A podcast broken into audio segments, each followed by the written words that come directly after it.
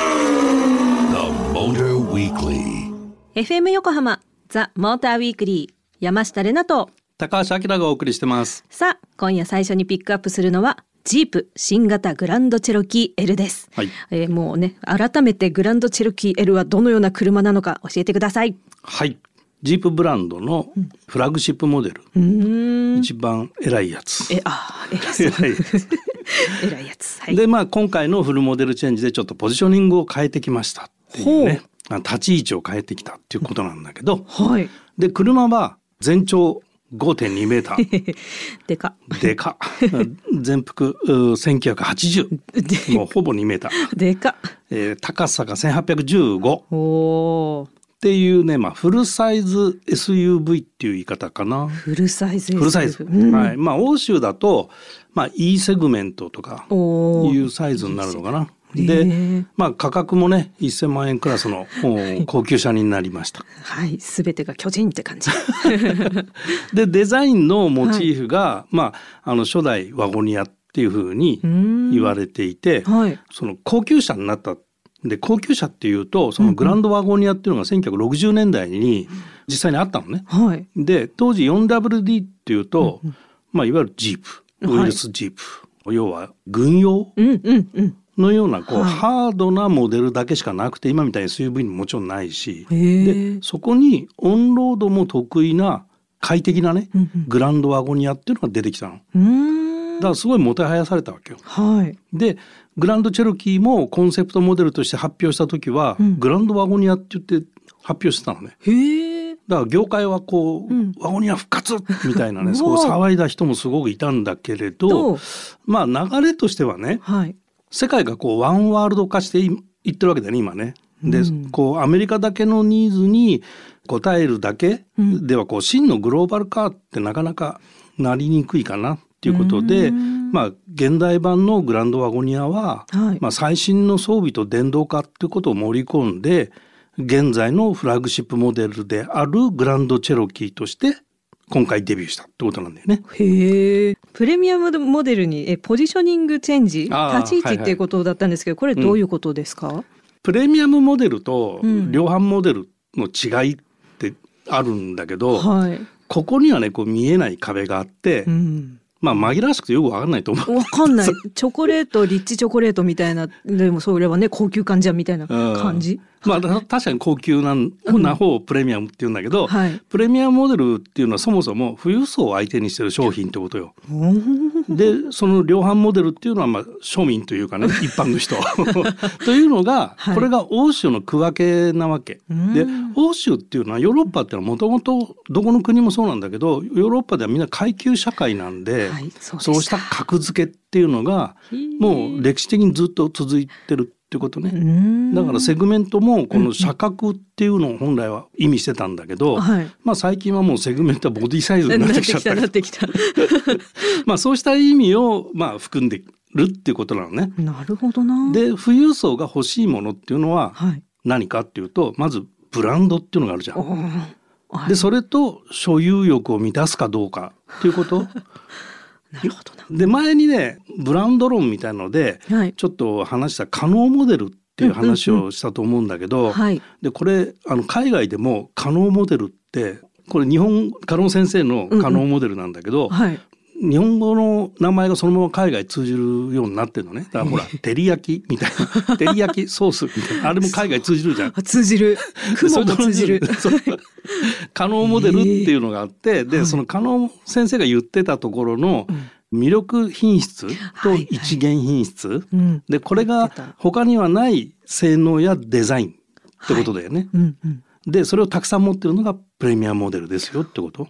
でそれと高価格帯であるってことも大事なんだけどさ、うわそこが不思議面白いうんで量販モデルっていうのはそはのい可能モデルでいうところのうん当たり前品質を持っているってことそこを満たしてるってことがまあ条件になると。はあでその量販モデルっていうのはまあ大量に生産されるんで、まあ、庶民向けってことを、うんまあね、だから言葉変えると大衆車っていうかねああはいなんとなくさなんとなく分かってきた分か。ってきたでそれが今のこの技術の進歩と、はいまあ、マーケットの変化と、うんまあ、複合的な要素でプレミアムの大衆化っていうのも起こってきててそれがベンツが小さいモデル出したり BM も小さいモデル出したりしてきてるでしょはい。だから大衆化してるっていうのもあるのね。で、うん反対に大衆ブランドがすごく技術の進歩によって、はいプレミアムブランドに近いような性能を持つようになってきてるっていうところもあって、おーはい余計こうプレミアムと量産の区別が分かりにくくなってきてるっていうのがあるわけよ。うん。でそういう中でこの本題のジープなんだけど、はいはいはい。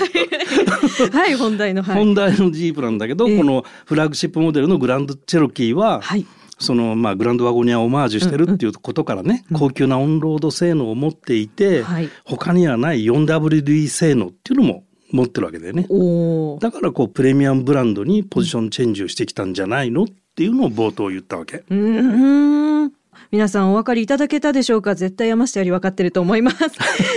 それでは。わからんかなわかるわ、わかりましたよ。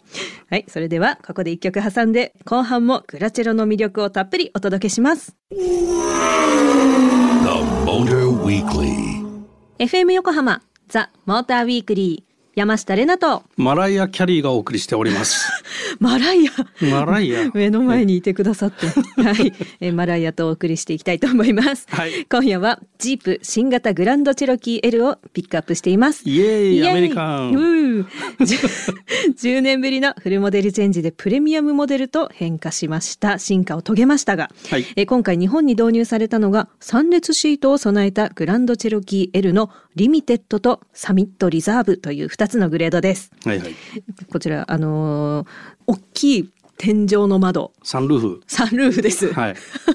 サンルーフ、あんだけ車長いのに結構一面あの窓開いちゃう感じで、あの空が見えて、一番後ろに乗ってても、うんちょっと湾曲してるので、なんうかん平面だと空見えないけど、ちょっとね、全体が見えるようになってたんですけど、なんて言ったらいいんだろう。ああフロントウィンドウからも景色が入ってくるから立体的に見えたんあ、じゃそうないそうそうそうそう、ありがとうござ います。そういうことです。はいまあだから3列シート、まあ、はい5.2メーターもあるんで ね。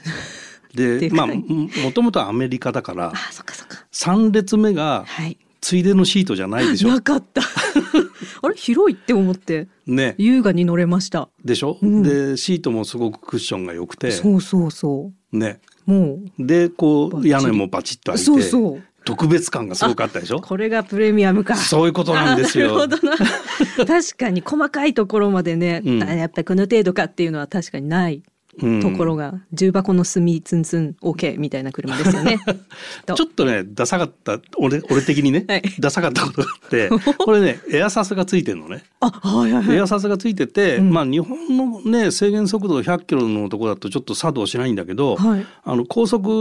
速走行になるとうん車高が自動的にこう下がったりするわけです。すごい。うまくねこうより安定させるたはめいに。はい。でこうパーキングに入れるとこううん乗降性を良くするためにまた車高が下がったりするわけよ。すごいプレミアム。ところがですよはい。日本人の 俺高橋としてはですへへねへ 止まった瞬間にドア開けちゃうから車高が下がる前に降り乗り降りしてた ってプレミアムじゃないんですよ庶民なんで高橋 は。そんなことないけど優雅にね乗り降りするだろうっていうのでね。そうそうだからねそう富裕層はね、うん。すぐに降りないね。はい、身支度整えて、はい、はい降りるわよっていうか、ドア開けてくれるんでしょうね、きっとね。そうねで多分そうしてる間に車高がスーッと下がって、うんと下がってあらエスコート地面近いとこ ろそうそうなるほのどよな。うんエアサス、そっか、そんなそん勝な手にやってくれるんだ。うんそそうそうそういうのがついてたりとか、はいあとマッサージ機能付きねれびっくりなんですけど、 え、まさか走りながらはできないでいすやよいね。やで きるよあの運転席なんかずっとそれ動いてる本当ですか、うんそうそうえやっぱね、うんまあ、ああいういいシートだからないと思うけどやっぱりちょっと腰の座りがとか痛いなとかうんうんなってきた時よくないですかずーっともみもみいみやいや あいやもう欲しいよお 尻常に腰痛持ちとしては さ背筋が痛いなっていつも思ってるからまあ骨が痛いんじゃなくて僕の場合背筋が痛いんだけどあ ー背筋がねえすっごいですね、 うん、あとなんかオーディオがマッキントッシュ私ちょっとマッキントッシュちゃんと知らなかったんですよね。まあマッキントッシュのオーディオ、うんまあ車に謝罪したのは初めてらしいのね。なんかあそうなんだと思って、うんうん割とあのオーディオ各メーカーのねいろんなホームオーディオのメーカーのやつがこうどんどん高級車には搭載されてるから、はいあるもんだと思ってたんだけど、うんマッキントッシュって搭載した車なかったんだって。へえで今回は初めてうん搭載しましたと。なんかねアプリっていうかピーって押すとこう針が触れる画面が出ましたよね、うんうんうんあれ面白かったんですけど、うんでもなんかそれをいじってなんか音響自分の好きなようにやんのかなとか思 ってツンツンってしたけどただ触れてるだけだった。それがプレミアムなんです。ついてるってこと。まあでもほら音としてはさ18機スピーカーがあって10インチのサブウーハーがあってみたいなさすげえもうとんでもないことうんでもない。とんでもない音がだあっったてでしょ、お車自体も別にね静かでいらっしゃるのうに、ん、なおプレミアムサウンドっていうそう贅そ沢うであ空の間。センターのでっかいモモニターに、はいあのアナログ式の針のメーターがさそうそうそうそう。 青い光で出て、はいなんかちょっとマッキントッシュあって書いてあっのた。レトロチックではあるけ どなんか雰囲気めちゃめちゃいい出よね。てましたよね、面白かったなあとうんそのオーディオン関連の操作とかもそうですけど、うんそのね今言ったパネルモニター大きいパネルモニター、うんうん、アプリっていう欄があってもなんかアプリを操作できたりとか、いはいはいあと2列目3列目ってやっぱね、まあ、車自体長いですから鏡だけじゃ見えないもんなので、うんなんかモニターで様子が見えるみたいなあのあお家に置いとそうなんでくすかカメラみたいな、はい、おーあるんですよ。あーだからねあの公式的にはそのチャイルドシートとか子供の様子もよく見れますぐらいよく映るあのーがね、すごいびっくりほらこきました。だんだんプレミアムだなって 思うんです他にはない魅力。はい、あと個人的に面白かったのは、うんなんか同じようにボタンをまたあのタッチ操作で、うん、三列目のシートのあのヘッドレストがパコって下がある。ーあの折りたたみが電動だもんね全部ねそうそうそう、うんあれはいいと思いました プレミアムなのかなまあ高級装備だよね。そうですよね、うんうんあともうとにかく山下が一番気になったのは、うんえボタン一つでイケメンを探知察知できるあの機能ですねあれは素イ晴らしケメンタッチ何のこっちゃいナイトビジョンあナイトビジョンね、あれ別にイケメンセンサーじゃないんだけどさそうかイケメンだけピカって出てきてくれたらねうんいけるんですけど、は あのナイトビジョンはあのまあさすがアメリカのメーカーだなと思うんだけど、い、はい荒野が荒野ね割と身近にあるじゃん、はい車でちょっと走るとすぐに舗装されて ない原野が出てくるでしょ、はいでそういうところ夜の夜中に走ってると動物とやっぱり遭遇することってあるじゃん。そうですよねね、でそういうのが普通の安全装備のカメラだとやっぱり夜は見にくかったり、確かにあのヘッドライトが照らしてるエリアしか見えなかったりとかっていうことがあるんだけど、はいまあ、このナイトビジョンは赤外線使って、まあ、200m 先の動物うんをセンシングできるみたいなね 衝突避けられますみたいなすごいまあ、まさにナイトライダーみたいいいなですねものがほら近いプレミアムで しょ。あのねコンクリートジャングルでもナイトサファリ感を味わえるっていうこのいい感じそうだね。あなんか さ、モニターがさ、モノクロでさ、あのそうナイそうそうトビジョンに映し出されるのがさ、そう本当そういう感じするよあんねま。赤外線もの見る機会ないじゃないないよかね確かに新鮮だった そうちょっとねやってみたかったのは車止めてちょっとアキラさん前に立ってもらっていいですかってどういう顔で映るかを見てみたかったなって あ、イケメンやあ、違うのねあ。そうです はい、あはいイケメン目の前にい たわはい続きまして、 えー豪華装備満載の、えーうんサミットリザーブということだったんですけど、うんえーベースグレードのリミテッドが販売開始となりましたが、うんえー今後新しいモデルも導入されるそうですね、まあ、これねアメリカではもう先行して発売してるんだけおどうあのプラグインハイブリッド出たもあったりとか、あと今回エンジンが V6 の3.6リッターのペンタスターっていうエンジンのこのワン機種だけなんだけど、はいまあもうちょっとエンジンバリエーションがあるんでーちょっとねどこのエンジンが入ってくるかちょっとわからないんだけど、うんうんうんまあプラグインハイブリッドは入ってくるとは言ってたんで おでその辺も入ってくるとでその、えーグランドチェルキー L ロングホイールベースの L なんだけど、はいそれじゃないレギュラーサイズのレギュラーサイズのグランドチェルキーもこれ入ってくる予定だそうです。おおちょっとあんまり長くてでかいと山下ビビっちゃうんでそのぐらいを運転してみたいなトラックかっていうちょぐっらといね大きいからね。大きかっはたいはい、えーではそれでは恒例の山下の勝手なイメージ でこれあきらさんが山下山下言うから今まではレナの勝手なイメージとか言ってたのに山下のあに台本が山下になってる。 山下の勝手なイメージでいきたいと思います、えー今回ピックアップしましたジープ新型グランドチェロキー L 男なんていらない仕事と車があれば一人でも生きていけるってかっこいい女性だけど本当は乙女で寂しがり屋が乗っていそう The Motor Weekly. FM 横浜ザ・モーターウィークリー山下れなと高橋明がお送りしてます。さあここからはリスナーさんからいただいたメッセージを紹介します、えーラジオネームチューリップさんありがとうございありまがすとうご。ざいますあきらさん山下さんこんばんはこんばんは。こんばんは。今日はご相談したいことがあってメールしました。ほ運転歴約30年神奈川県内で暮らしています、今までずっとノーマルタイヤで冬用タイヤに変えたことがありませんでしたが今年の雪の日にやはり冬用タイヤに変えようかと思い始めました、うほうえー仕事場が近いこともあり雪が降り始めた時は積もる前に帰宅しノーマルタイヤでも事故を起こさず運転してきました、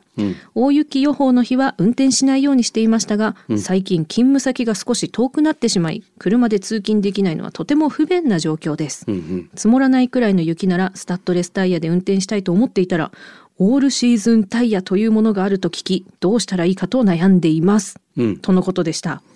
これあの悩まずオールシーズンがいいと思います即答即答オールシーズンタイヤ経験的に乗ったテストしたことがあるのが横浜タイヤのやつと、はいミシュランのこの2メーカーのオールシーズンタイヤをー雪でもテストしてはい夏の舗装路はいっていうかテストコースだけどでもテストしてておフーィーリング的にはもうどっちもバッチリでおで両メーカーとも言ってんのが氷はダメよって言ってんのねアイスバーン。うーんアイスバーンはスタッドレスには止まりませんと。で積雪は上り坂で停止からの再発進とかのテストもやって、おーちゃんとみんな登るんだよね。すごいうん、だから雪道のグリップ力はある。うーんでじゃあ夏場タイヤの合成感が足んないとか、うんうんはあいとパターンノイズが出ちゃうとか、うんまあそういうことも全然ない。おー普通のタイヤと同じように走れる。すごいな、 うん、だからオールシーズンタイヤはすごくおすすめですね。おおすすめです、うんチューリップさんそうなの。なんかね簡単に取り付けられるチェーンを購入して一人で取り付けもできますって書いてあるので、うんうんなんかもう両方使ったらいいんじゃないですかって感じ、いやでもね、はいオールシーズンのがいいと思うなタイヤチェーンつけたり外したり大変だし、うんいくら簡単とは言ってもね手も汚れるし、確かに 確かにでオールシーズン履いてると何にもしなくて平気だからあそうなんだ、うんだ何もってそのまんま走れるわけあだそっかしそっか そっか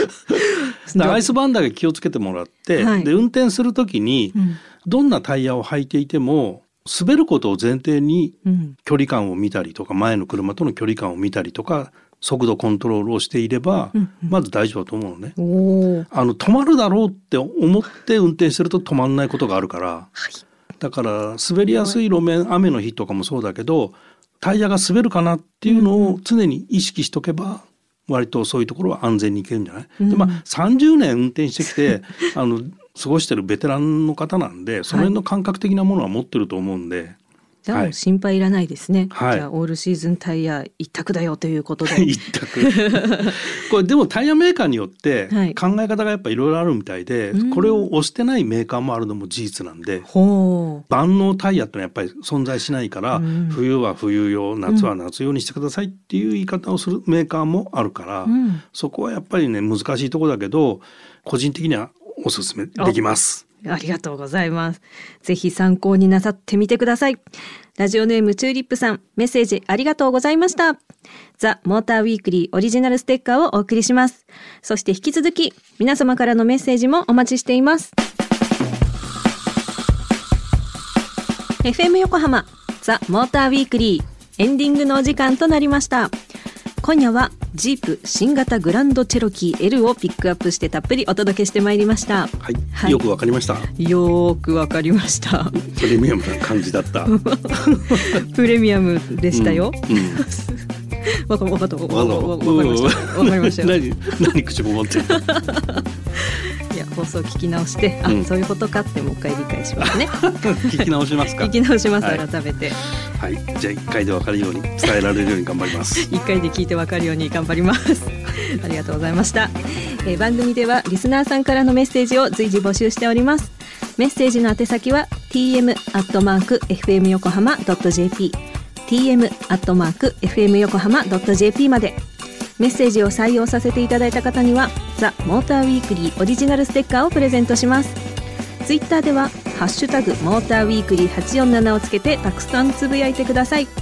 つも放送の後ハッシュタグで見ております皆さんのツイートありがとうございます、